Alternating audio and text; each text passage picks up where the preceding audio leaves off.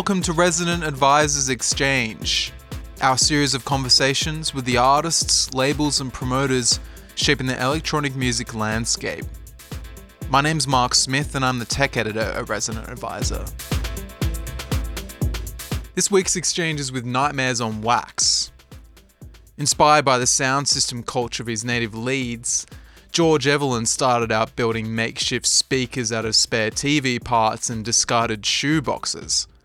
With Kevin Harper, he went on to form Nightmares on Wax, a DJ duo that evolved into the production team known for eternal warp hits like Aftermath, I'm For Real, and Dextrous. They eventually went their separate ways, but Evelyn went on to develop the soulful stoner electronica sound most people associate with Nightmares on Wax today. More than 20 years and five albums later, it's a sound he continues to pursue, working from his home studio in Ibiza where he's lived since 2007. On a recent trip to London, Evelyn sat down with Carlos Hawthorn to try and make sense of his long and winding career. As always, you can find our full archive of exchanges at residentadvisor.net and follow us on SoundCloud at ra-exchange. The exchange with Nightmares on Wax is up next.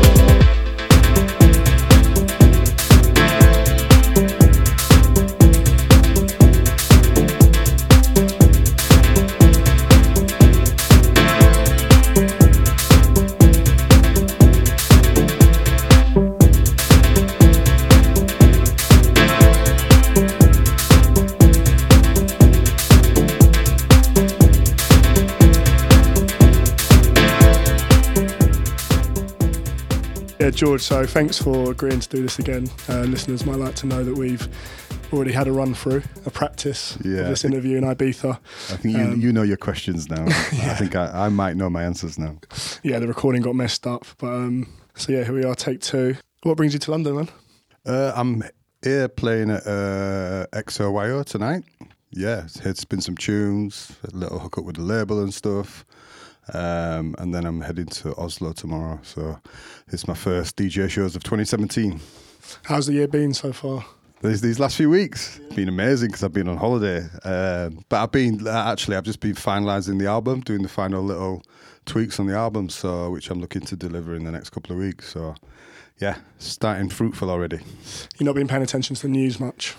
Uh, yeah, but I'm I'm not really into mainstream media, so I like to do my own research, as it were, because there's a lot of noise out there. I mean, thinking about times like these, I know you're a very positive person, but kind of, you know, these are difficult times and sad times, depending on how you look at it. I mean, does that kind of thing inspire you to make music? Yeah, but also I think that it's a, it's a good time to recognise the human spirit. Uh, I've had this conversation with a few people over the last couple of weeks who disagree with me that don't believe in the human spirit. But I'm like, how can you not believe in the human spirit? Whatever's represented on the news doesn't represent the globe. People need to wake up to that, I think. And also, I think the media plays a lot in hijacking people's emotions, as it were. Obviously, there's there's there's a lot of shit being said, and a lot of uh, you know a lot of people are being singled out for for ridiculous things. So uh, there's a response to that. But I, the way I I find uh, positivity is that people are actually standing up and saying something now. Uh, when other administrations or other powers that would be in charge, I think we were all we're all victim of being lazy because we think somebody's a nice guy, when atrocities have been going on all along. So I think that a wild card, which I'm going to call him that, comes into our reality to wake us up a little bit, you know, whether them policies are, are whack or not. I just think that um, it's important for us to all stand up and all to be together. And it takes shit to hit the fan to do that. Yeah, I mean, I've read a lot about, you know, people say this is an important time to be creating art, and that's one way to kind of combat all this stuff. You, you kind of go along with that. Yeah, I've, I've, I think I've, I've said many times before that you can map music with social issues and social times, you know, and, and some of the greatest music ever made was when some of the greatest social pressures were going down. Do you know what I mean? Which is why people talk a lot about the 60s and stuff like that and the amazing music that came out then, is that the, I could say the human spirit responds to that because that's, that's, that's where you tap into the truth and your truth is all is generally comes from your feelings. Do you know what I mean? So when we're all cozy and we're all sat back and everything's hunky dory, it's it's you can create, but it, I don't think it resonates so much. Do you know what I mean? These days you live in Ibiza. I mean, do you find the island an inspiring place to make music? I do.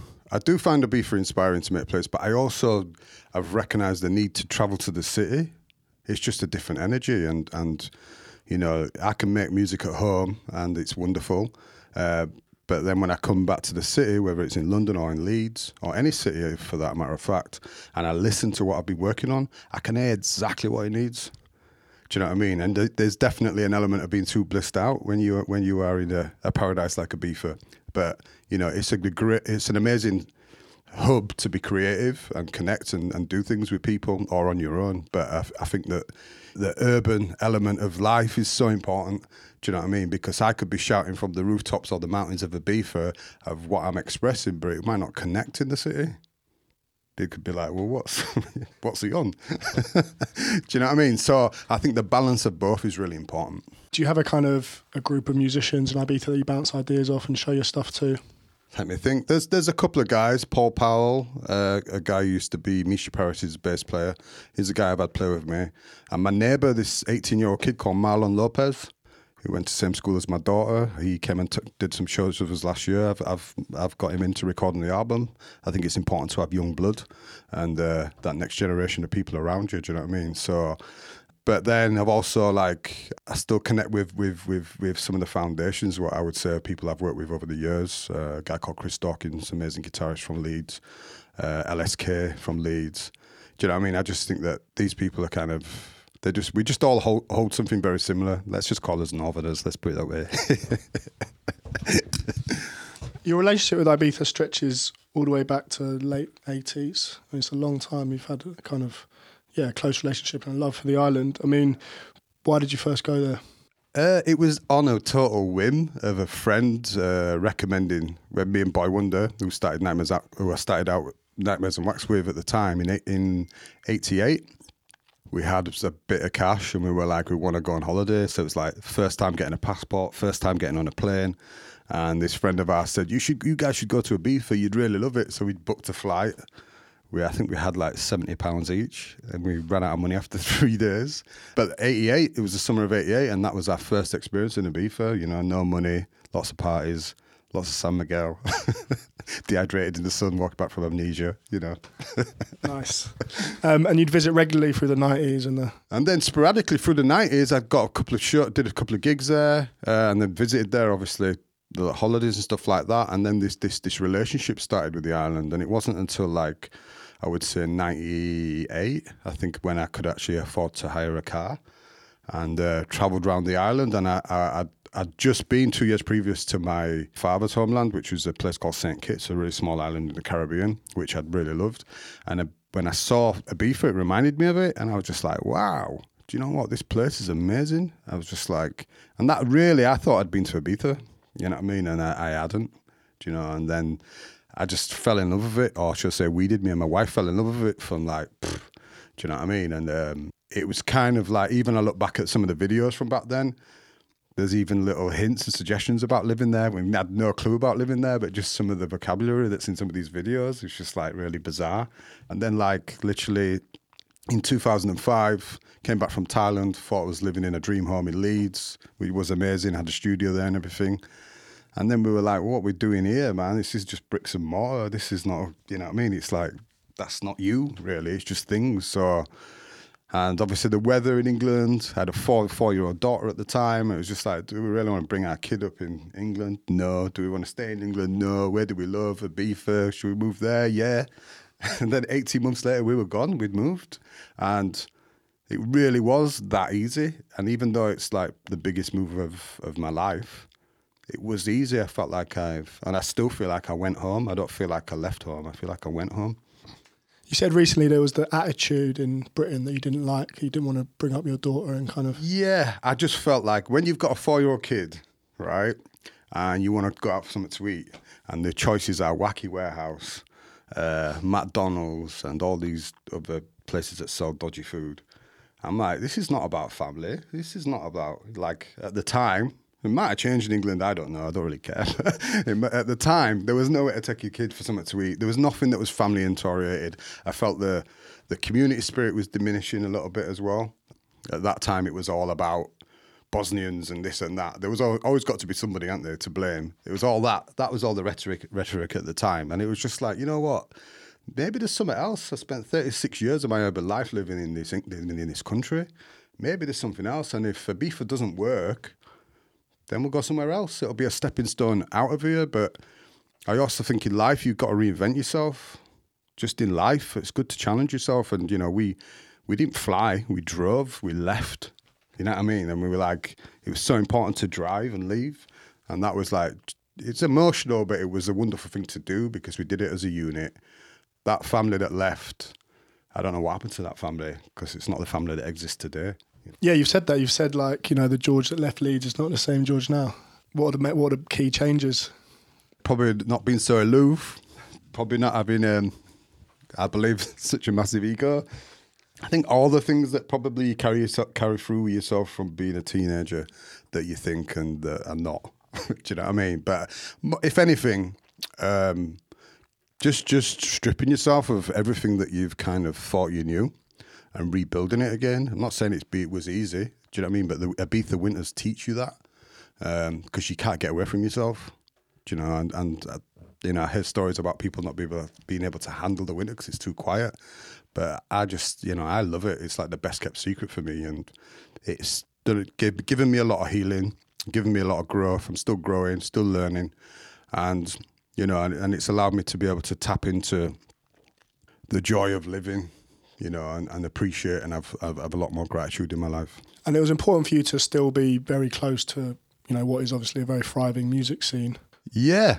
I mean, but that's people laughing when I say that. That's just a coincidence. I didn't move there for that, honestly.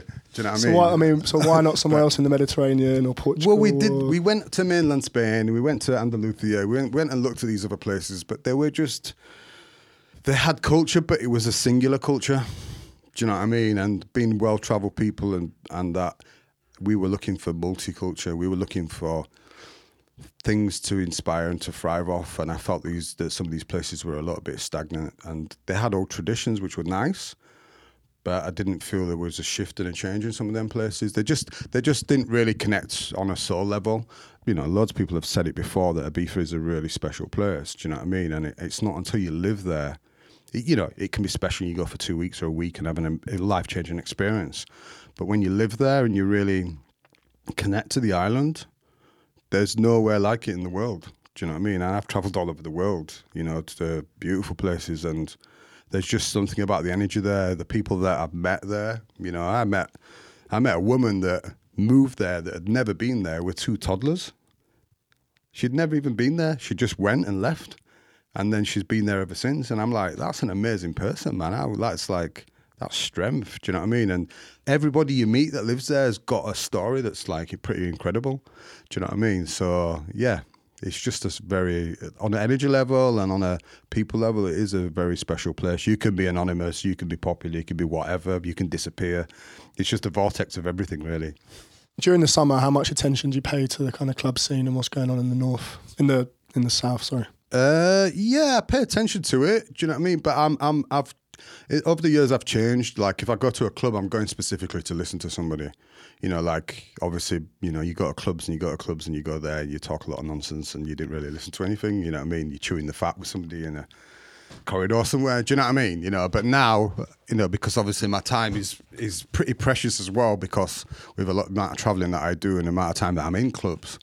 Do you know what I mean? That that if I don't, if I'm never at home, I'm never really living there. So it's nice to know the party's down the road. Do you know what I mean? It's 10 minutes away. And that's the thing about Ibiza. You could be in absolute silence or in absolute chaos within 10 minutes. So I do pay attention to it. I do go out. Do you know what I mean? But uh, like I say, I'm very, it's very sporadic the way that I do it now, you know.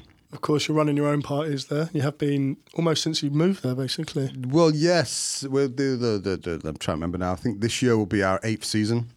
And we're at Las Dalias. We started in, and we started in a in a restaurant called Aura in San Juan, uh, totally illegal. And we've built from there really a free party that's developed into a, into a club night. Um, but yeah, I mean, like it's a labour of love. Do you know what I mean? I love doing it. It's it's it's something that that, that that's grown with Ibiza. You know, when when we started the parties and stuff, and I say we, I mean Neged, I mean Shovell, Wolfgang Hafner. Do you know what I mean? And then all our guests as well, Daddy G, and all these people. When we started, uh, the reason why we started was was in response of the lack of diversity in Ibiza. Because uh, when I moved there, even though I'd been going there for years, I couldn't believe what wasn't there. That just baffled me. Do you know what I mean? And um, it's changed a lot now. You know, you can't say unless you don't go to Ibiza and you just see the main headlines of things in Ibiza, you you, you, you know what I mean. You you will, but you probably wouldn't think it was diverse, but it's the diversity is there. There's so many little hidden gems and so many little things going on, little club things, you know, which is what it was needed. And live music is is obviously more popular than ever there, which wasn't there when I moved there. You know, so we wanted to bring the live element into the club. So that meant DJing with a percussionist, a drummer, an MC, and let the crowd become part of the jam, which hence the name Wax the Jam. And that's how it started, really. Do you know what I mean? And then obviously Ibiza Rocks kicked off and they do amazing live shows as well. And then more and more over the island, there's more live live music and more interaction with the crowd, you know. Yeah, it's definitely totally different to anything you get in the kind of more mainstream side of the island. It's very different crowd, more family vibe. You see kids running around and. Yeah, I mean, I've got people saying to me it's the original Ibiza Spirit because you've got somebody from the age of 16 and somebody from the age of 70 in the crowd. Which, when I was going to Ibiza, the clubs were like that. The clubs were like that. You did see, like, if you want to call them freaks, but beautiful freaks that be on the dance floor and all that sort of stuff. Women in the 70s, guys, da, da, da. and I must admit, there's not much of that now because I don't know whether the VIP tables have taken up all the dance floor space. Little dig there. um, no, I think you've got a point. I mean, what are the, you know, over the years I've been going to Ibiza, Wax the Jam. Sometimes you run it more regularly, sometimes you scale back. I mean, this summer we did three or four, was it? We did four. Yeah. Um, I mean, that, that was kind of sort of pushed. We were pushed in that direction because of the amount of touring I was doing. And uh, with, the, the celebrating the 25 years of Nightmares and Wax and being out on the road most of the time, it was just impossible to do a weekly. And then that ended up being the best way to do it because now it beco- it's become an event that people look forward to, and it means we can focus more on the night. Like you know, doing a weekly, like anybody in club world will tell you, is a is a full time job. Do you know what I mean? So we're kind of running with that format now um, of doing one a month uh, at Las Dalias. Wax the Beach is a spin off from that as well, uh, which gives me the opportunity to do one off at beach parties, whether that's at Camaras or or wherever wherever else on the island and stuff. Do you know what I mean? So that gives me that gives me a bit more of an open opportunity. But I think with Wax the Jam, at least we can let our fan base and people know that they know at least one time in the month there's going to be that event, and we're going to bring something original. Yeah, thinking about Ibiza, the club scene in general. I mean, you mentioned there there are plenty of alternatives. I know Mark Barrott's doing something. You've got Pikes. It's always doing interesting stuff. Pikes is great, man. Yeah, um, yeah. I mean, I hope that just grows and grows. You know, I mean, uh, while one side of the island goes in a very in its own direction, you know, space is now Hï Ibiza, so Ushuaia owned. It's going to be doing its own thing. It means that you know the rest of the island can maybe push in the other direction and open more things up. And yeah, I mean, I I see it this way. I mean, like people do complain about how the commercial direction that the, the, the clubbing world's going in, but it's the same as music. Yeah, to me, I'm like, well, as long as you've got that happening, let's like, let's say there's like the the whole EDM boom thing and that idea of that that taking over everywhere, which not really, but you've always going to have an underground, and that's what we're about, aren't we? At the end of the day, do you know what I mean? So as long as that shit's happening, that's all good, I think. Do you know what I mean? Because maybe somebody will go to one of them nights, or maybe somebody will listen to that type of music. They've never even thought about venturing into the other world. It's a doorway, isn't it? At the end of the day, for the people that are not so, not, no, I don't mean it disrespectfully, but I'm not so clued up. Do you know what I mean? There's got to be a doorway somewhere. Do you know what I mean? So I'm not against any of that shit. Do you know what I mean? I just think that it's too easy to complain. Do you know what I mean? If you don't like something, do something about it. Do you know what I mean? Put your own night on or do something. Do you know what I mean? That's how I see it. So, or make your own record if you don't like what you're hearing. Do you know what I mean? So it's like do something Sure. about it. You know? Sure. I guess the problem with Ibiza is things like putting on your own parties, that kind of stuff. It's it's harder than it is elsewhere. You know, the, there is a monopoly from these clubs. There is behind the scenes politics, and there is And the and the grand yeah, and the grand scale thing. But you that to me as well, that just means you've got to be more creative and you've got to try find them places. It's like, you know, people come to Las Dalias, yeah, and they're like pretty respected people in the club world come to Las Dalias, come to our night, and they're like, I've never heard of this place. And I'm like, well, you just in, you're in the oldest nightclub in Ibiza. This is the first ever nightclub that was built in Ibiza, and you've you've come been coming and playing here, or you've been coming to Ibiza for how long, and you've never heard of it. That's great. At least you can open people's eyes to this is the foundation to the actual club world that exists in Ibiza today. This is where it started. Do you know what I mean? So, and we love the fact that we're there because this, it, like we said, the spirit of Ibiza is in this building and in the people. Do you know what I mean? But you know, you, you can focus on the south of the island and focus on the four major clubs or whatever. Do you know what I mean? And think you've been to Ibiza, but there's so Ibiza's got so much more to offer. Do you think there is a kind of fight back from the authorities and from the locals who are maybe a bit sick of? You, you, you I mean, you, you, the different ayuntamientos have different views. Do you know what I mean? But I mean, like, I keep hearing things about them not liking tourists. I'm just like, how ridiculous is that? that's like saying I don't. I'm really hungry. I don't like the person that's feeding me. Yeah, Ju- ju- Just, you know what I mean? But I don't know. Ibiza's a funny place. Like, it's a difficult one. one time, sometimes it goes like completely on the on like the left side of like being free, and then it makes a decision and it completely suffocates everything that you've just created. Do you know what I mean? It's like it's a bit. I don't know because some of the decisions are so wild. Like you know what I mean? It's like one minute they're behind it, and then next minute they're against it. It's just like. You know, it happens with the beach bars and everybody. You know what I mean? It's like telling people that they have to put plastic sun loungers down, not wooden ones. it's like what? So you don't want a really nice one? You want a really plastic one? What? What? What's where's the sense in that? Do you know what I mean? And that's it's hard to understand that mentality. Do you know what I mean? You know. Yeah, definitely. So obviously you can tell from your accent they're not from Ibiza originally. You were born in Leeds. Slightly Yorkshire, if you think. Um, Chosinyo. Um, when I visited Ibiza to do the interview the first time round, we did it in your uh, beautiful studio, um, looking out over the hills. Um, what was the first place that you made music? I mean, it's a bit of a trick question actually because the first thing that I actually did in a studio was a mega mix. Right. People know what mega mixes are. it sounds funny saying it. Uh, basically, we got like a, a sh- uh, me and Kevin Boy Wonder, who I started out with. We got like a like a government grant, which uh, give us a day in a studio. So we basically did this mega mix on a reel to reel a studio called Whole Place in Leeds, and it was like a 12 minute mix we did of all this compilation of tracks, and then we went to Huddersfield and had it cut on an acetate in Huddersfield. That was the first recording, but it wasn't really our music, if you know what I mean. It was a mega mix. I mean, tell us about the Leeds that you grew up in. well, I'm from from like. It's funny saying it. I'm from I'm from Burley in Leeds, Burley Road, but people class it as Hyde Park now. I don't know why, but that's, I don't know why. Um, but but so I sound from Hyde Park as well. So, but basically, in my neighbourhood was sound systems, reggae sound systems. Um, Was it a predominantly black neighbourhood? no, totally mixed. Totally mixed. Lots of Irish, lots of Asian, lots of West Indian. Do you know what I mean? Obviously English, Scottish. Do you know what I mean? But it was the like that. That actual neighbourhood was really mixed, and then we we were we were we had the influence of the university as well because that's in our neighbourhood as well. So a lot of students. So it's a very vibrant area, especially being a teenager and gate crashing student parties and good stuff like that. But basically, um, me growing up was basically there was a youth club called Bellevue Youth Club, which um, there was a juniors and a senior youth club, but in the senior youth club was the reggae sound systems.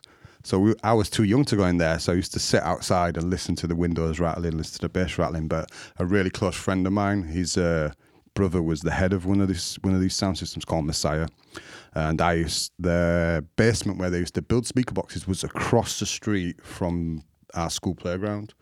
So when school finished, I used to go to that basement and watch them build speaker boxes, and that was my introduction, unbeknown to me, into the whole sound system world, and that, that, that just being fascinated with with speakers and bass and shit like that. Was that where you kind of pinpoint your earliest kind of love for love of music coming from, or was it earlier than that? Probably earlier than that because my dad had two gramophones. He had one in the kitchen and one in the lounge that we weren't allowed to touch, but we did touch when he went out. I even broke the stylus on one of them and tried to replace it with a safety pin. How did that go down? with a belt, basically. It just like even laugh at it now when I think about it. I tried With to replace a pin. stylus with a safety pin. I mean, it make, you know, so I was creative, right, from an early age. you know, a creative blagger. But yeah, um, but like, so my dad had had forty fives and stuff, and you know, my dad was really, my dad was into a lot of jive and swing and stuff like that.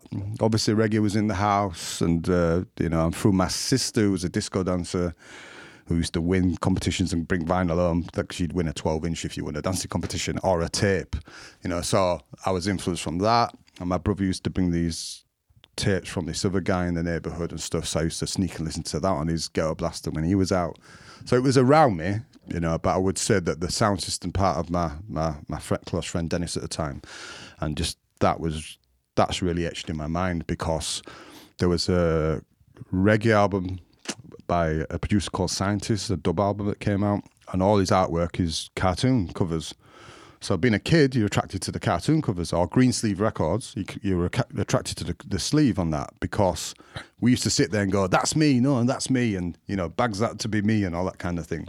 So the affiliation were there with the cartoons, but then the records, the affiliation. So then I started collecting, and that was when I was like nine, ten years old. And I didn't realize at the time that that was the first reggae producer. That was the first producer I'd even become a fan of, or even was was collecting an actual artist. That was the. But I didn't realize that at the time. You know, I mean, I was just doing it, sort of thing. did you ever get involved in? So you were like you were building the sound systems as well. You were helping out. Yeah, well, basically, where we lived, there was a warehouse where they used to repair TVs. There used to be a TV company called DER. All the other kids, we all used to go there in the skip. They used to throw all the old TVs away, and the valves that were in the back of the TV, we used to get them out and throw them at a wall because they used to explode. So all the kids were doing that. And then I was like, there's speakers in the back of these, there's speakers in these TVs. So I was just like, right. So I started taking the speakers out and getting a shoebox and making speaker boxes out of shoe boxes with these TV speakers. So I'd have like, let's say, like eight speakers wired up to one fidelity turntable or wired up in my room. And that was my sound system. And I called that sound system Echo 45. that was the start. Nice. so how old were you when you first got into breakdancing? Uh, 12. 12 years old. So I think that's right. Was that your sister's influence? No, that was to be honest. I was, I'd heard Rappers Delight and stuff and that, which was still disco sort of thing. And then like, I was body popping a little bit because of Jeffrey Daniels from Sh- Shalimar. But then it was that Thursday in, I'm sure it's '82, and Buffalo Girls, the video came on on top of the pops. That changed my life. That was it. Literally, the next day in the playground, you got turned up at school and there were circles, and there was like, and it was like, this is it. And I was that, that was it. I was full into it. It was just like my life changed totally from that, from that video, from that song. It's amazing. There's quite a few of those top of the pops moments. There's the famous David Bowie one. Yeah. Everyone sees and they're like, "That changed my life." Yeah, yeah, Shows yeah. how, how important it was back in the day. But as well, they got a video where you got graffiti, not seen really that. You've got the dancing, do you know what I mean? You got scratching.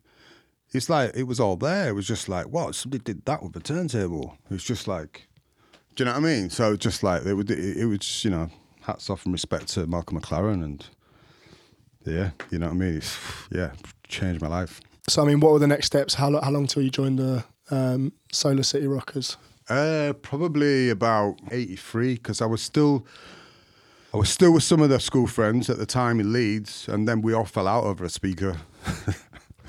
I basically they had a jumble sale at school, and I, and there was this speaker, like one speaker, uh, was there. It was like a 12 inch uh, speaker whatever. And uh, I went home and I begged my mum, begged her, begged her, begged her, begged her for five pounds to buy the speaker.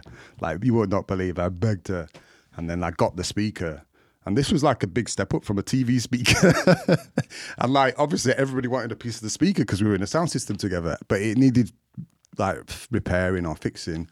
And I was like, they wanted to, these guys, the part of my crew wanted to take the speaker out, and I was just like, no, you can't take the speaker out, man. It needs, it needs like main, uh, sort of servicing.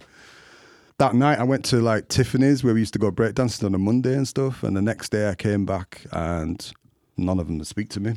Basically, my crew fell out with me, who I thought was my crew, over the speaker.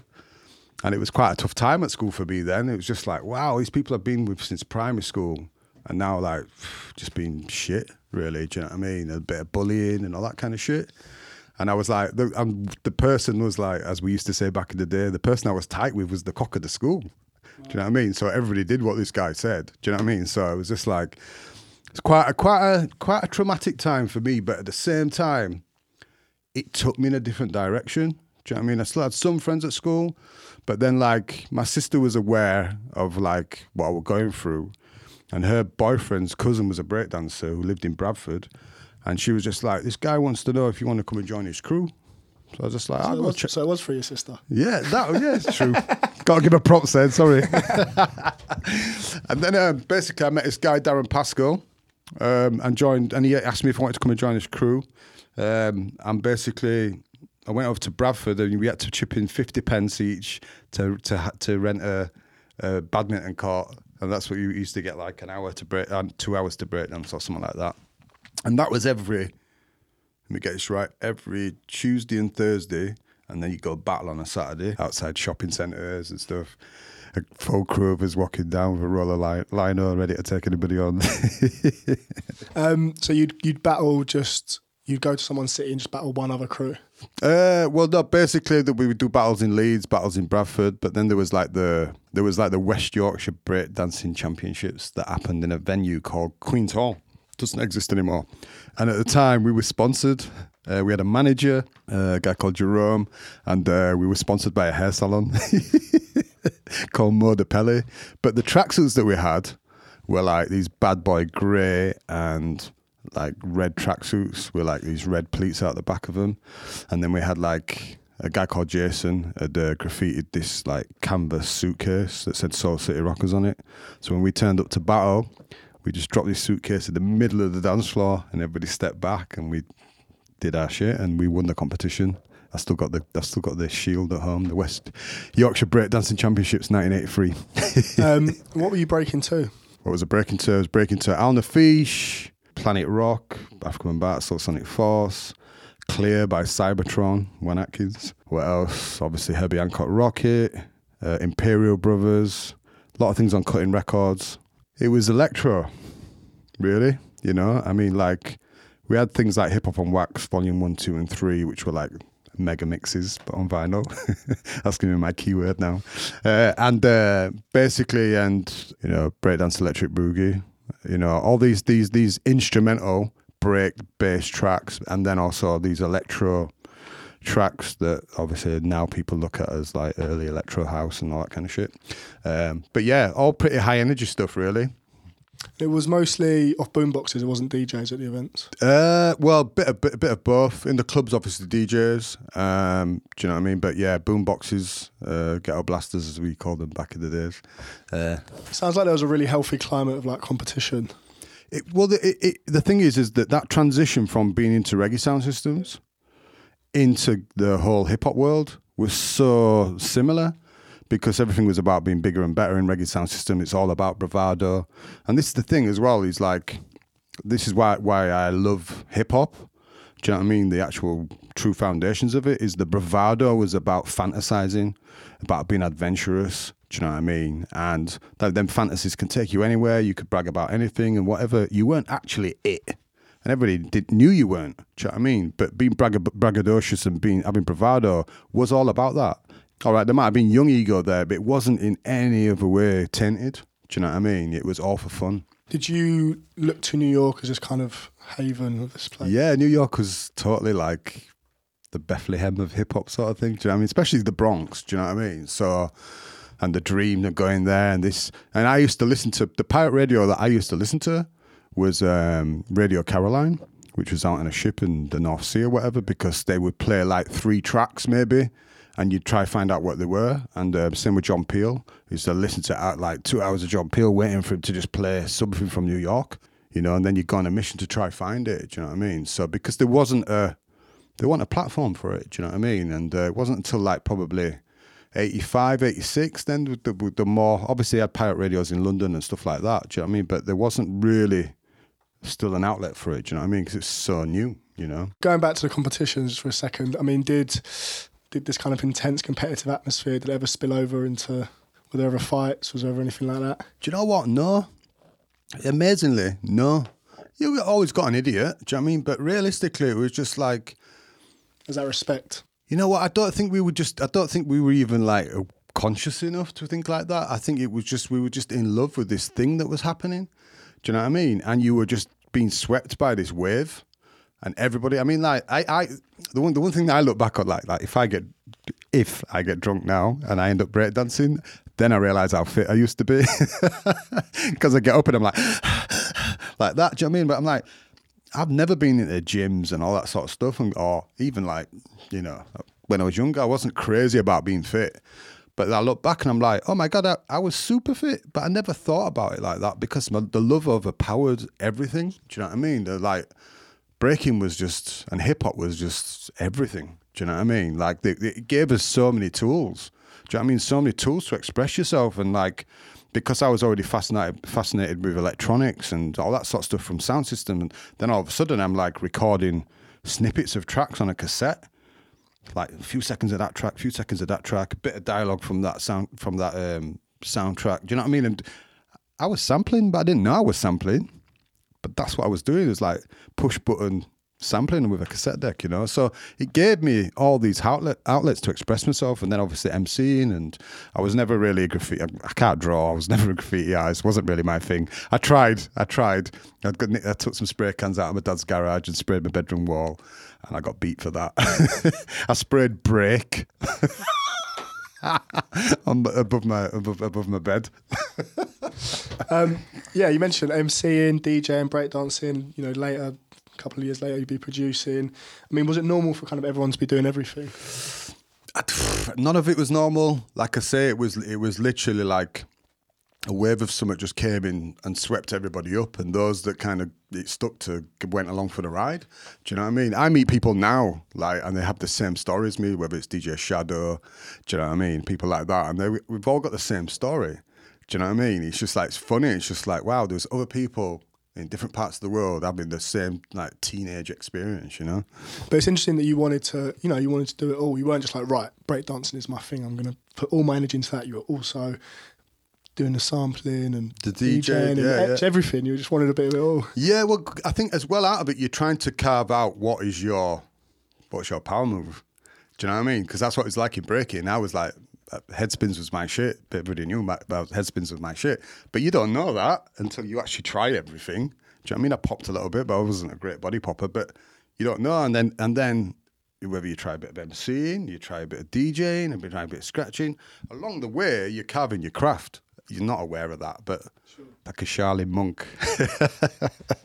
Looking back onto all your kind of breakdancing experiences, are there any that like really stick out? Yeah, I got one that was um, I mentioned earlier Bellevue Centre, and uh, there was a guy called uh, Marvin Flowers who was an amazing dancer, and he actually ended up being in a in a in a advert for a local denim shop, and we were all re- really jealous because he was body popping on an advert.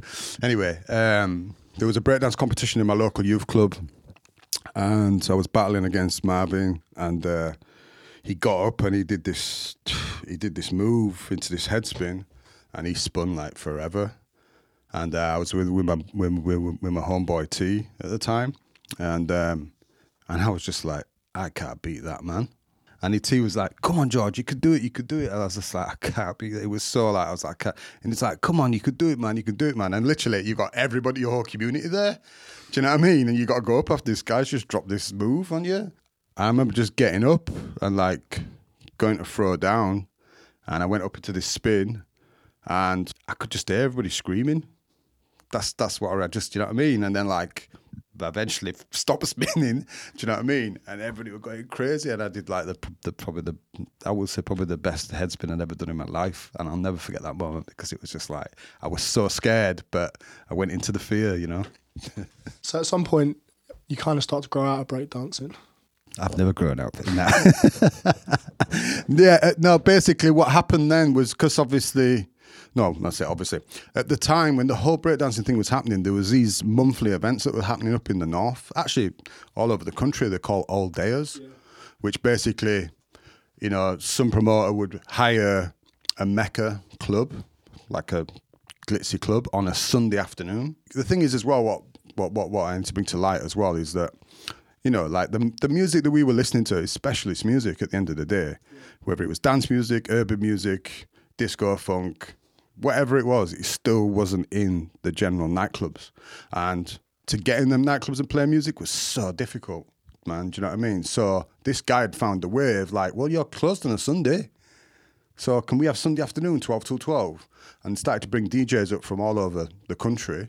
Do you know what I mean? Um, you know, pretty like relevant DJs at the time and stuff like that. So all the breakers would go there as well. Do you know what I mean? So you'd have a room that would be like uh, it'd be jazz fusion, and then you'd have a room that'd be rare soul, and then you have the main room, and in that main room you would have hip hop, disco, funk, early pieces of garage like Chicago house and stuff like that. I saw Adonis, I saw the whole Trax family that perform at Rock City. I saw all that that shit. Do you know what I mean? That shit was like something else, you know, Master C and J and all these like Lisa Liz Torres, all these guys that were all like on these original house labels all came to these all. So we used to go to these because this was the only outlet at the time to be able to go and like break in an actual club where like the music like you were when you were going to these night these these days, you knew you were gonna hear shit you'd never heard before. Imagine that feeling like you're gonna hear something you'd never heard before. Do you know what I mean? And every and there were one a month somewhere in the country. One month it might be in Manchester, one month it might be in Bedford, one month it might be in Doncaster, one month it might be in Leeds. Literally, they moved all over. So we'd go down on a coach. Coaches would go down, man. And it mainly most people on them coaches were all dancers, not just break dancers, you know. Um, yeah, I mean, not just tracks that you've never heard before, but whole genres of music, like Yeah. styles. And, Yeah, literally. Do you know what I mean? Like literally, you'd be like, and, it, and everybody would take whistles and foghorns with them and stuff like that. And you know, like we didn't drink, man. We didn't drink or anything. You know, was just pure music and dance. That was it. Was that what kind of opened your eyes to the whole DJ thing? Yeah. Well, again, it comes back. I could bring the sound system thing back around because a DJ would represent a crew. Do you know what I mean? So whether it was a DJ from Bedford or a DJ from London, that DJ would have a crew connected to them. Do you know what I mean? So that just related. Do you know what I mean? So which born out of our break crew was that Unique 3, and then obviously I was kind of back with that for a little while, and then um, I met this guy through a friend of mine, a fellow breaker. A guy, I met this guy, John Hanlon, who had two, two turntables, and um, he was the first person I'd ever met that had two turntables, and he had a reel to reel, and he had a double cassette recorder. And he were already doing these little mixes, mega mixes, and uh, basically we we basically connected both our record, record collections together. He was more from like an indie rock, Leeds goth background and stuff. He had a few you know, bits, but he also liked hip hop and electro and stuff. And then I combined my funk, soul, hip hop, and reggae connections and stuff like that. And we started doing mixes together, these me- these these mega mixes and stuff. And we did this one particular mix, and John turned around and says, "Oh, it sounds like a fucking nightmare." And I went, "Yeah, on wax." like, that. And then he was like, maybe we should call ourselves that. And then I was just like, yeah, maybe we should. And then he was like, it sounds a bit negative though. And I was like, no, it's to turn out our wildest dreams on vinyl. And that's how Nightmares on Wax, the name was born. And I basically did these mixtapes with John for about 18 months. And then John kind of, it's really weird. Something happened and he disappeared. And we never saw each other again. And then Kevin were going through some stuff in Bradford. He wasn't really in Unique 3 anymore. And then I was like, "Do you want to come over to Leeds and let's let's let's let's do Nightmares on Wax together, man? Let's do a DJ crew." And when we started doing mixes together and stuff like that, and uh, that's how Nightmares on Wax as an actual crew started. Do you know what I mean? And that was like, I think that was like 80, 85.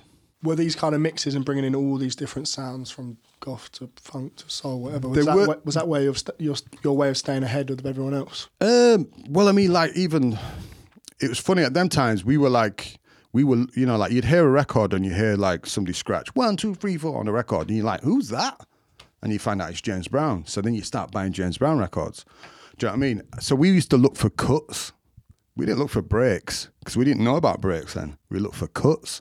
So me and Kevin used to dig for cuts, and then out of the cuts we discovered the breaks. Do you know what I mean? And we were on that tip when we were 15. Nobody else were on that shit. Do you know what I mean? So then we started going record fairs and flea markets and shit like that and digging for records like that. Before anybody else was doing that shit, do you know what I mean? Like, I say anybody, but from a UK point of view, do you know what I mean? Or up north anyway. That's how my record collection started to grow because I started to like discover Curtis Mayfield, Cool and the, Ga- cool and the Gang, but like the old shit. Do you know what I mean? And then I started to find out that these were foundations of hip hop. These were the where these breaks were coming from. Do you know what I mean? And that that was it. Then I was like, I mean, I was I was already on the verge of being a vinyl junkie anyway, but this was just like every Thursday Leeds Market, straight down there. I didn't even know how much anything was. I just dig for stuff. But now I look back at the things I paid fifty pence for, man. Wow. But these shops were springing up all over. You know, you know Manchester, Sheffield. Yeah, well, we used to go. We because we we started we started uh, DJing in a club in Leeds when we were sixteen. Like there was only one alternative club in Leeds, and that was the Warehouse. And then um, there was a student night uh, at the, the, the, the Phonographique, and then there was another student night called Downbeat. And me and Kevin had been invited to come and like play there. We got a twenty minute set, so we got ten minutes each to share. And we, and we smashed it in 20 minutes. and the guy asked us to fill in for him, a guy called Rob Wheeler. And then we filled in for him. And then anyway, he ended up moving down to Brighton and we ended up being co-owners of the club night by the age of 17. We were running our own club night in Leeds, which was totally, totally unheard of. Especially being, you know, two young urban kids in town. There was only one black DJ in town, and that was a guy called Roy at the warehouse, who's legendary. And there was a guy who did some other commercial stuff, but every, you know everything else was your typical Ritz DJ. Do you know what I mean? At them times, there were no unless you went into the hood and you went to the blues or an after hours, but actually in town. So here we are, two 17 year old kids, man, doing a club night, a student night, which was like rammed every week. Do you know what I mean? So we were getting paid. All of a sudden, we were getting paid for what we what we loved. Do you know what I mean? So what did we do? Every Monday, pick up his wages, go straight to Manchester and spend it all on records. And we used to go to these places where everybody were getting at that time. Everybody was selling all their disco. Everybody was selling all their funk. Everybody were getting rid of it all. We were buying it all like by the bucket load, man. Do you know what I mean? And then you go to like when Virgin had record stores and stuff like that, and they were selling loads of shit. Like, and we just cleaned up basically. you know, you're painting a picture of a young man that's just totally obsessed with music. You know, back then, electronic music wasn't a viable career, it didn't exist. Like, you know, it was an option basically in the way that it is now. Anyway, what did your family think about it? All? get a proper job. You could do that stuff, but get a proper job. That was my whole dad's thing, and like my brother as well. I used to pretend to go out for interviews. I used to dress up and that and pretend to go go for an interview because I had to. I wasn't allowed to stay in the house. I mean, at that time, I don't, you know, I was living with my brother and that. I'd like my mum and dad split up when I was thirteen. My mum went through a rough patch. I went to live with my brother. That didn't really work out, so I ended up being homeless. I ended up living in a hostel for nearly two years, uh, which was probably the best two years of my life because I took over this hostel and started running illegal parties at this in this hostel. so it all worked out in some way. Do you know what I mean? So, but I had to literally, I literally um, learned to like look after myself very young. Do you know what I mean? And uh, yeah, I remember cooking my first meal for myself, not being at home and shit like that. Do you know what I mean? And that, a tin of Irish stew and some and some boiled rice and some hot pepper sauce on top. Yes, I mean, as well as being a kind of you were, you know, engaged in the alternative scene and a very underground scene that not many people knew about. You also kind of being subversive at home. You know, you were like sneaking out and doing these things, and Yeah, well, I wasn't sneaking out. It was just like nobody got it, nobody understood. But why would they? Because it was still like we're, we're experiencing this wave of like this just this wave. I can describe it as a, a magical wave happening. Why? Why? It's not everywhere. Do you know what I mean? But it is as a kid.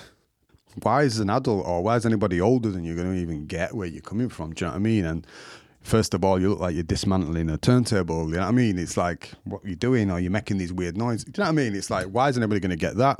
And also, I, you know, my dad worked in a factory. You know what I mean? And my mum was a, an accountant at a bingo hall. You know what I mean? It's just like they they know work. You know what I mean? So to them, what what work is to them. My mum was always super cool anyway, really relaxed. But my dad was like, you know, you need to, when are you going to get a job, basically. And he was like that right up until a year before he died. Do you know what I mean? But he came and saw us in concert, the full live show and shit, which was good. So Nice. Oh, what? So it wasn't just a case of you starting to earn money and then being like, okay, this is obviously a thing now. No, it just didn't get. They just, Just didn't, culturally didn't get. just didn't get it. Do you know what I mean? Because work is work. If you're not getting your hands dirty, you're, you're not really wor- you're not really working. Do you know what I mean? It's like which I get. You know what I mean? We're very blessed to even do something you love and get paid for it. Do you know what I mean? But like, I can't say there was ever a moment that I thought about career at all because it was just like the love was so much and the music was just too important. Do you know what I mean? There was, and the thing is, you couldn't stand still. Do you know what I mean? Because you always wanted to get the latest shit. Do you know what I mean? You needed to make sure you had the latest shit. And then what did you do when you had the latest shit? You soaked records in a bath. Had to peel the labels off so Nova Cruz could see what you were playing. I mean, how crazy is that? Um, so at some point, you and Boy Wonder, Kevin Harper, get in the studio and you make, you know, some of the most timeless dance music records ever made. Records that have influenced, you know, countless producers, countless techno producers, dubstep producers, everything. Still played today. You know, Dextrous Aftermath, Case of Funk. Listening to those records, what memories did it bring back? just magical moments, man. I mean, like, because Kevin lived in the hostel with me as well. We got a place together. I remember buying a knocked off four track cassette recorder and a knocked off Roland SH101 keyboard, begging my mum to lend me some money again to buy a, a Casio SK1, SK1 keyboard. I mean, Kevin just started messing about, and then Kevin came up with this bass line, uh, Dextrous you know, I was always a sample man anyway. I come from the hip hop, a bit more hip hop sort of background, so I came with the sample snares and stuff like that. And I remember us just making these demos. We made about we made like three demos. We were like, should we play these down at the club? We should try them out. And it's like, yeah, man, let's play them. Do you know what I mean? So the first thing we did was a track called Let It Roll. Uh, which was on it's never been like massively released, but it was on the first first white label that we released, and um, we played this track at uh, Downbeat, and I remember me and Kevin literally hiding behind the DJ booth because it was going off. Do you know what I mean? And it was going off in such a way that we were like, we we, we had excitement, joy, fear. We had all these mad emotions because I just had a feeling I never ever had before, or we had a feeling we never had before, and we couldn't stop laughing. Do you know what I mean? Because we must have rewound it about 10 times, right? But we couldn't stop laughing because it was literally going off. And then um, we were like, shit, man, we we, should tr- get a record deal. We should try get a record deal. And we were dropping this like, so it was like dropping, it was like dropping the dub plate, like, but on cassette. You know what I mean? Everybody wanted to know what the fuck is that tune? Do you know what I mean? And we were like, sus? Do you know what I mean? And then we had like rival crews used to come to our night. They hated us, but they always came to our night, right? And then uh, we was in a kebab shop actually um, at the end of the night, and one of these guys from this rival crew came up to Kevin while we were stood in this kebab shop, and he goes, "That's not your fucking tune. You guys are lying, man. That's not your fucking tune." Like that. And me and Kevin just stood there smiling. Do you know what I mean? This guy was being all aggressive up in Kevin's face, and then left. But it was like the biggest compliment, like he, unbeknown to him, that he could have given us, and we were just like, "This tune's the shit in it. We need to." So we wrote to everybody, sent the cassette off to everybody, and everybody said we even went took a trip to America and everything, and that was a record buying trip. We went to some labels, Profile, Select Records, and a few others, and everybody said no. And I was like, you know what? I think we need to put this out ourselves. So I borrowed four hundred pounds off my brother. There's a lot of borrowing going on in this conversation. Borrowed, borrowed four hundred pounds off my brother, pressed up two thousand copies.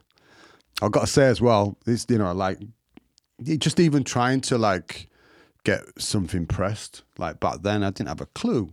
Do you know what I mean? Like, so I got in touch with this pressing plant called Mayking Records. That was in London, and they were like, "So you're gonna master it? You're gonna master this? You need you need to master it." I'm like, "What's that?" I didn't even know what mastering was. They're like, "Right, we'll book you into a studio, and you can master when you come down. You can deliver." And it's a cassette. It's a cassette. That's all I've got. So I can only afford for one of us to come to London, so I came to London. They booked me into the studio, and I was like 18 years old, totally clueless. And uh, it was Abbey Road Studios that we that we mastered the first release in. I didn't even know what Abbey Road Studios was. Do you know what I mean? I then found that out like afterwards. And the engineer, I just kept saying to the engineer, more bass, more bass. And now he just probably thought, who's this little jumped up shit? He doesn't know what he's on about, sort of thing. And we basically mastered it there. And then we released it in July 1989, July the 16th, 1989. I hired a car, didn't have a driving license, used my friend's driving license, and literally drove to every record store in England and sold them all in two weeks. Within the first week, it was mad. I'd turn up at the store and the man in the van who used to bring the vinyl around, like, be like, "Have you got that tune?" Be like, "Yeah." And like every time I was, I'd be at a like particular record store, they'd just be the be the right people in there. Do you know what I mean? To be like, like when I came to London, it was Red Records and it was Trevor Anderson. That was that's not Trevor Anderson. It was Trevor Nelson who was serving me. Do you know what I mean? And then Paul Anderson talk, comes in, and then uh, Dave Dorrell comes in, and you know I mean. It just ended up being the right people there when they're there, and it just kind of went crazy from then.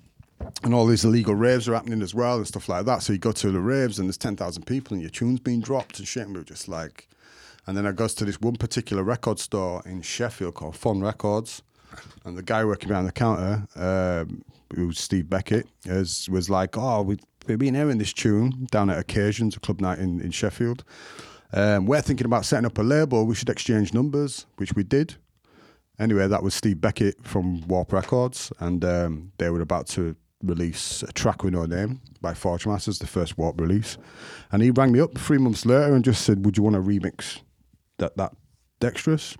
And we was like, "Yeah, yeah, all right then," which we did, and that, that got released in the December '89 and went into the top 40, which was just like, no, sorry, didn't. It went to top 75 as a 12 inch, which had apparently had not happened before with a 12 inch record. And that was the start of a one single deal, which became a three single deal with Warp. So we were like the second signing on Warp. You know, those records, they sound so futuristic still. You know, I imagine there wasn't that much consideration going into those sessions. You just were making music. But did you want to make something new? Did you want to make something that you hadn't heard before? Yeah, but we also knew what we were influenced by. We were influenced by, you know, the Detroit shit that was happening. We was influenced by electro that we'd been obviously been breaking to.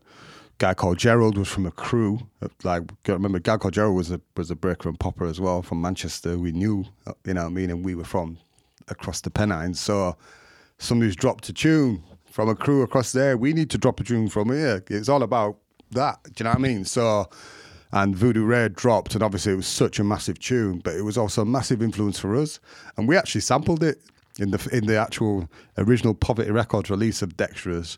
There's Voodoo Ray in the background. We sampled it. Do you know what I mean? We didn't obviously in the major release, but you know what I mean. But that was also a respect to what was happening from that side. And then there was like obviously the Sheffield crews doing their things. So there was still a crew mentality behind the music. Bass was obviously super important. You know what I mean? I grew up around bass. It was since like, who's going to have the loudest bass and whose track's going to be? Because as well, you know, I go back to n- never thinking about a career. You know, the ultimate goal for us was for our tunes to be played in a club or another DJ to play your tune. Nothing could top that as respect. Like nothing. That meant everything. Do you know what I mean? It was wasn't a like chat position, DJ buzz chat. None of that things. It was literally somebody played your tune in a club and it went off. You can't. That's it. That's the ultimate respect. Do you know what I mean? There's no beyond that. Do you know? I guess that's the first time that you can share things in that way. Like you, you know, with breakdancing, you can't. You could try someone else's move, but I guess it's still your move. Like this is, you know, you're li- someone else is literally paying you the respect of playing your music. It's your identity. Yeah, in a way. Do you know what I mean? And it's just like it was hundred percent experimental. Do you know what I mean? First and foremost, but also we know what was important in the club, and that was that was drum and bass. The, that was the important element of, of the club. Do you know what I mean? That's what everybody got down to was the beats and the bass. You know? you shifted forty thousand copies of Aftermath, which is a huge number for the time. The sound really blew up, and then almost as quickly as it blew up, it kind of disappeared. Yeah, well, I mean, do you know, I mean, here you like say here you've got two young kids doing shit, and then all of a sudden it's just like, do you want to make an album? It's just like, yeah, of course. None of us really knew what were going on, man. Do you know what I mean? Whether that's record company, whether that's publishers, even I mean, all right, magazine stuff. You can document what's happening, but really, like I say, I keep saying this wave was happening, and we were all just going along with it. There was there weren't there weren't really any uh, dance albums, and we were you know so we are doing an album. So what we're going to do? We're going to just do everything that's ever influenced us because we're making an album. We might never make an album again. So that was going to be the ultimate experiment. And me and Kevin knew what we were influenced by. Do you know what I mean? It wasn't like straight up this, that, or the other. Do you know what I mean? So we were like, let's throw everything in it.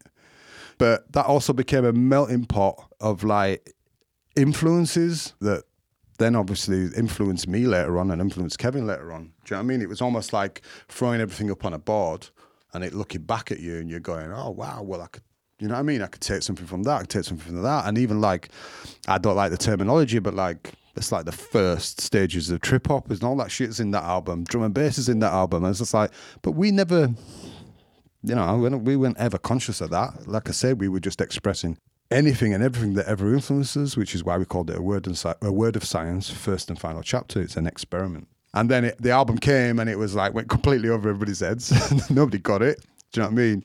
Which is cool. Then we went through a funny time because then it oh, Italian house happened. I, I remember that everything started to go really like. Don't get me wrong, some Italian house is good, but it was just everything went really cheesy. Pianos, piano. You know what I mean? It went, it all went like that, and then um, where were we and all that? It was kind of, and that's when things I think just even on a club scene anyway started to diversify. Do you know what I mean? Everything had been in one club, as far as the the the house house music culture is concerned, everything was in one club. And then at that point in like '91, sort of it started to diversify. You know. Yeah, it's an interesting period that '91 to '95 because you know you make this album, which is has a lot to do with the records you've just been putting out, these bleep and bass records. You and Kevin working together, and in '95 is your next album, the next Nightmares on Wax album, it's you on your own without Kevin, and it's a very different record. I mean, you can hear that, you can definitely hear the bits in it. Yeah. Smoker's Delight, but it's a, it's a chilled. It's you know for smoking. It's a kind of hip, very hip hop influence, funk soul. What were you doing in those four years in between? What happened? Uh, well, basically, we did the Case of Funk EP. Um, again, that went over people's heads, but people rave about it now. And then, um, is that frustrating? It's just I kind of that's just been the story of my career, really. People get it eventually. Yeah, it's just one of them. And I kind of I can laugh at it. So we did that, and then we did uh, Set Me Free, which was more like house Chicago based, sort of twelve, and then Kevin were going through a bit of a rough patch and stuff and that, and then we we we kind of we we grew apart and we parted ways. Um, but I must say as well, just take it back. While we was making a word of science, I was making Smokers Delight because um, I was going to do it as a completely separate project. Basically, I had this epiphany while on acid. I was back at a friend's house listening to KLF, the Chill Out album, as you did back then. And I was just like, you know what? I'm going to make my own chill out album, but I'm going to do a hip hop chill out album and I'm going to call it Smoker's Delight. That was it. I made that decision on a night, tripping made off at a friend's house, and I'd already started rolling with it. So a couple of the tracks that we're working on ended up on on on a word of science, which was Night's Interlude and uh, Playtime, and you know, not Playtime, sorry, um, uh, Ease, a track called Ease on there.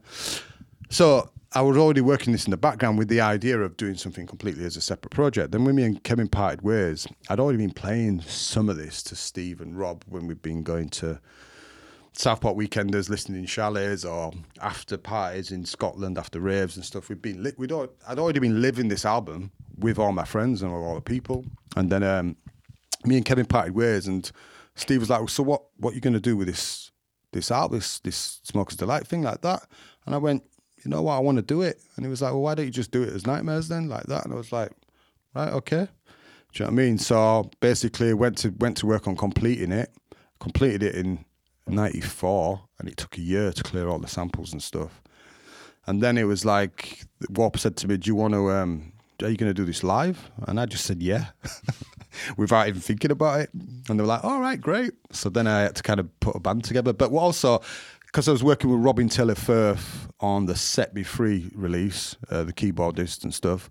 Um, I brought Robin into the fray into doing Smoker's Delight as well. So it was like I was getting more musicians involved. I've got a bass player called Ham- Hamlet Luton from Leeds.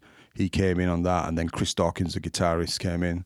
You know, so I was opening it up from a production point of view, but but uh, you know, like this out that, that that album was so dear to me and my friends. We lived that album before like five years before anybody heard it, kind of thing. You know what I mean? So all the titles are all connected to stories and different places and stuff like that. So it's a really personal, personal album. The most shrewdest thing I've ever done in my life because I just acted upon an idea. You know what I mean? That that that I wanted to see through. Do you know what I mean? And literally, we released the album. What thought it was going to sell 4,000 copies. And literally six months later, when we took the live show on the road, it just kind of went ballistic. And again, totally clueless and oblivious to what, what, was really going on. Do you know what I mean? And just went along with the wave. was Kevin okay with you keep, keeping the name? Yeah, because I'd been Nightmares and Wax prior to that, and I'd invited him in to be Nightmares and Wax as well. So, I mean, me and me and Kevin are super tight now. Do you know what I mean? So, um, you know, but yeah, I mean, Kevin's my biggest fan. But yeah, it was uh, it was an interesting sort of branch off as well because I think I think Nightmares and Wax was a little bit lost as well. I don't think we knew where our place was in the club. My burning desire was there to do this. I mean, we always had hip hop influence in our house tracks, but I, I definitely wanted to go more deeper into my hip hop roots. Yeah, it's clear that's come through because you could have started putting out house and techno 12 inches and gone a completely different path. I still love club music and I still did at the time, but it just was going off in so many different places. I don't think you should ever follow. I think that, that I think it would have been a mistake to follow. Do you know what I mean? And I was not, I, I'd, we'd never followed before. It was like follow the this this this long road, if you want to call it. It's been the most beneficial and fruitful as far as as far as my my heart and my soul is concerned in music. You touched on Warp there, and I think it's interesting that they released your record. You know, I mean, I was looking just on Discogs now, the records released around it, B12, Aphex Twin, Richard H. Kirk, Autechre, Electroids, like IDM, some quite gnarly stuff there, difficult, you know. And then your record is just like nestled in amongst it, which is like, again, a very shrewd move on their part, but an interesting move on their part. They could have been like, no, we're doing this thing, this isn't for us, take it somewhere else. Like, why do you think they were so behind it?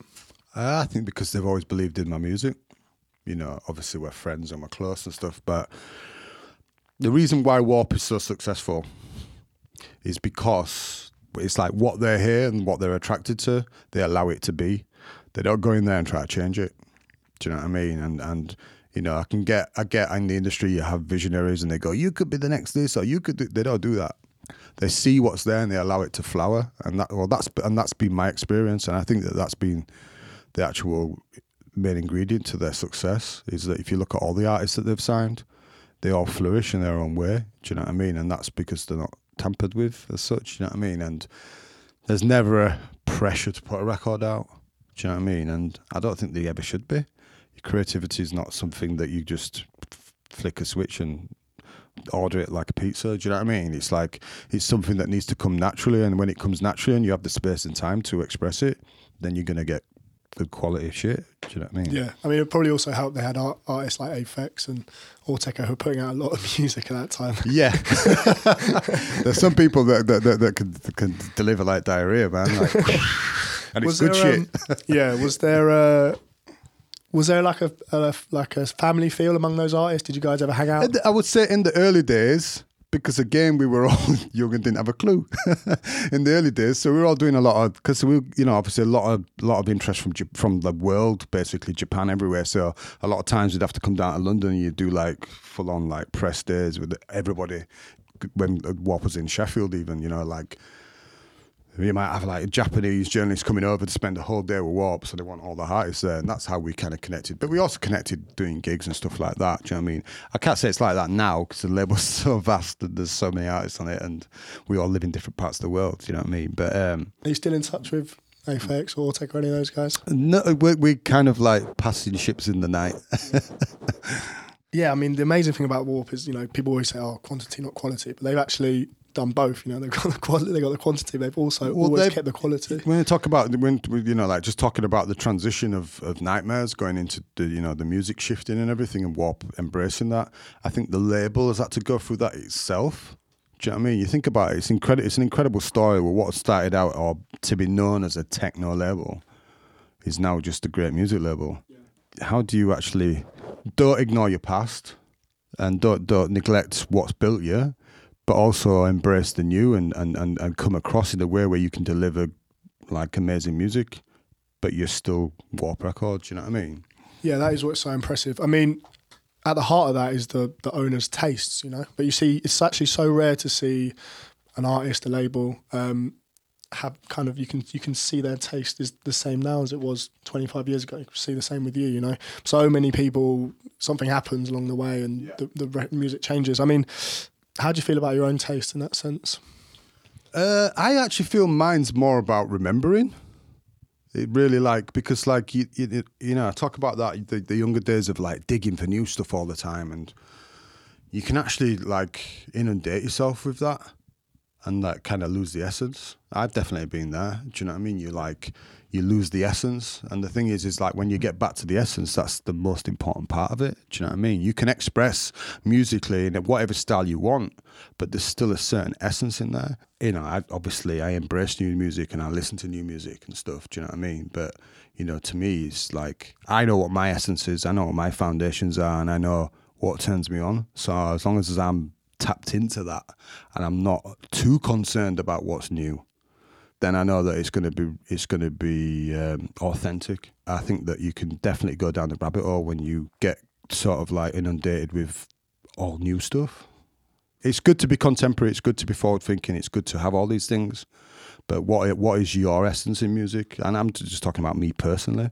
And I know that I've drifted away from that in the past. You know, whether that's making music or whether that's DJing. Do you know what I mean? And I feel that I'm in a much stronger place now because I recognise the sovereignty and the craft in what it is that I've got just out of the stories I've been telling you today. That shit's sacred. I hold that stuff really dear to me when it comes to making music. So uh, whether I'm in a studio or whether I'm DJing, it's a ceremonial practice of me expressing what's sacred to me. I think what must happen, you see a lot with DJs, what must happen is that, you know, you yeah, you always seek the new and you play to a lot of crowds of people who love you. And, you know, there's never any negative feedback. People love these music. And over time, you, your, ch- your taste changed to one point you'd be like, oh, so and so now, I can't believe he's the same DJ as the one from 20 years ago, you know? Right, yeah. It's, yeah, um, yeah. Well, the, the, well, just go back to Ibiza again. This is what Ibiza gave me. Is like when I moved there, literally before I moved to Ibiza, I was like not doing gigs. I was just like, I'd had enough. I was burnt out because I'd toured and gigged that much that I actually like, you know, what I talk, I kind of forgot and lost the essence. When I got to Ibiza, I was just like, shit, I don't have to change anything I do. I just need to do what I do. And in, that, in turn, that helped me remember. So I'm ve- forever grateful for Ibiza giving me that. It gave me a blank canvas, and then it wasn't like I needed to reinvent any, or need to needed to reshape or remold anything. I just had to just do me. Do you know what I mean? But it's easy to forget that in that world out there, you know.